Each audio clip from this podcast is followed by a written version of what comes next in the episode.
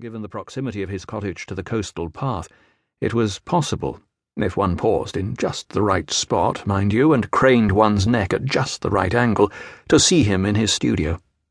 At first they assumed he was working on a painting of his own, but as the weeks ground slowly past, it became clear he was involved in the craft known as conservation, or more commonly as restoration.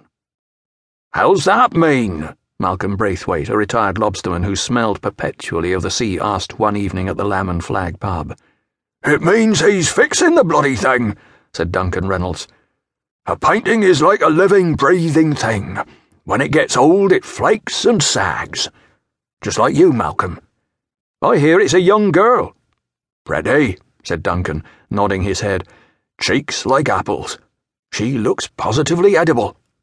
"Do we know the artist?" "Still working on that." And work on it they did. They consulted many books, searched many sites on the internet, and sought out people who knew more about art than they did, a category that included most of the population of West Cornwall. Finally, in early April, Dottie Cox from the village store screwed up the nerve to simply ask the beautiful young Italian woman about the painting when she came into town to do her marketing. The woman evaded the question with an ambiguous smile. Then, with her straw bag slung over her shoulder, she sauntered back down to the cove, her riotous dark hair tossed by the springtime wind. Within minutes of her arrival, the wailing of the opera ceased, and the window shades of the cottage fell like eyelids. They remained tightly closed for the next week, at which point the restorer and his beautiful wife disappeared, without warning. For several days the residents of Gunwalloe feared they might not be planning to return, and a few actually berated themselves for having snooped and pried into the couple's private affairs. Then, while leafing through the Times one morning at the village store, Dottie Cox noticed a story from Washington, D.C. about the unveiling of a long-lost portrait by Rembrandt, a portrait that looked precisely like the one that had been in the cottage at the far end of the cove. And thus the mystery was solved. Coincidentally, that same edition of the Times contained a front-page article about a series of mysterious explosions at 4 secret Iranian nuclear facilities. No one in Gunwalloe imagined there might be any connection. At least, not yet. The restorer was a changed man when he came back from America. They could see that. Though he remained guarded in his personal encounters, and he was still not the sort you would want to surprise in the dark, it was obvious a great burden had been lifted from his shoulders.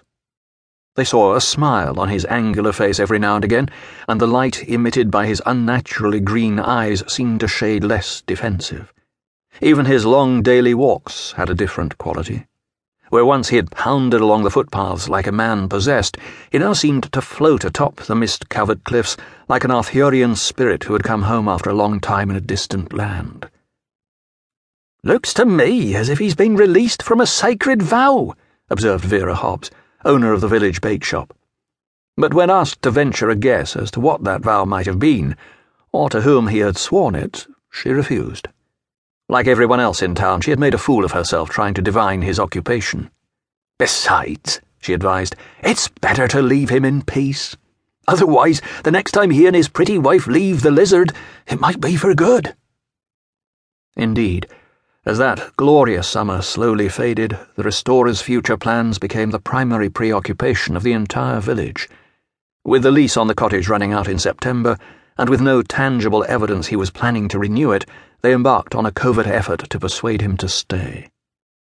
What the restorer needed, they decided, was something to keep him tethered to the Cornish coast, a job that utilized his unique set of skills and gave him something to do other than walk the cliffs. Exactly what that job might entail, and who would give it to him, they had no idea, but they entrusted to themselves the delicate task of trying to find it. After much deliberation, it was Dottie Cox who finally hit upon the idea of the first annual Gunwalloe Festival of Fine Arts, with the famous art restorer Giovanni Rossi serving as honorary chairman. She made the suggestion to the restorer's wife the following morning when she popped into the village store at her usual time. The woman actually laughed for several minutes. The offer was flattering, she said after regaining her composure, but she didn't think it was the sort of thing Signor Rossi would agree to. His official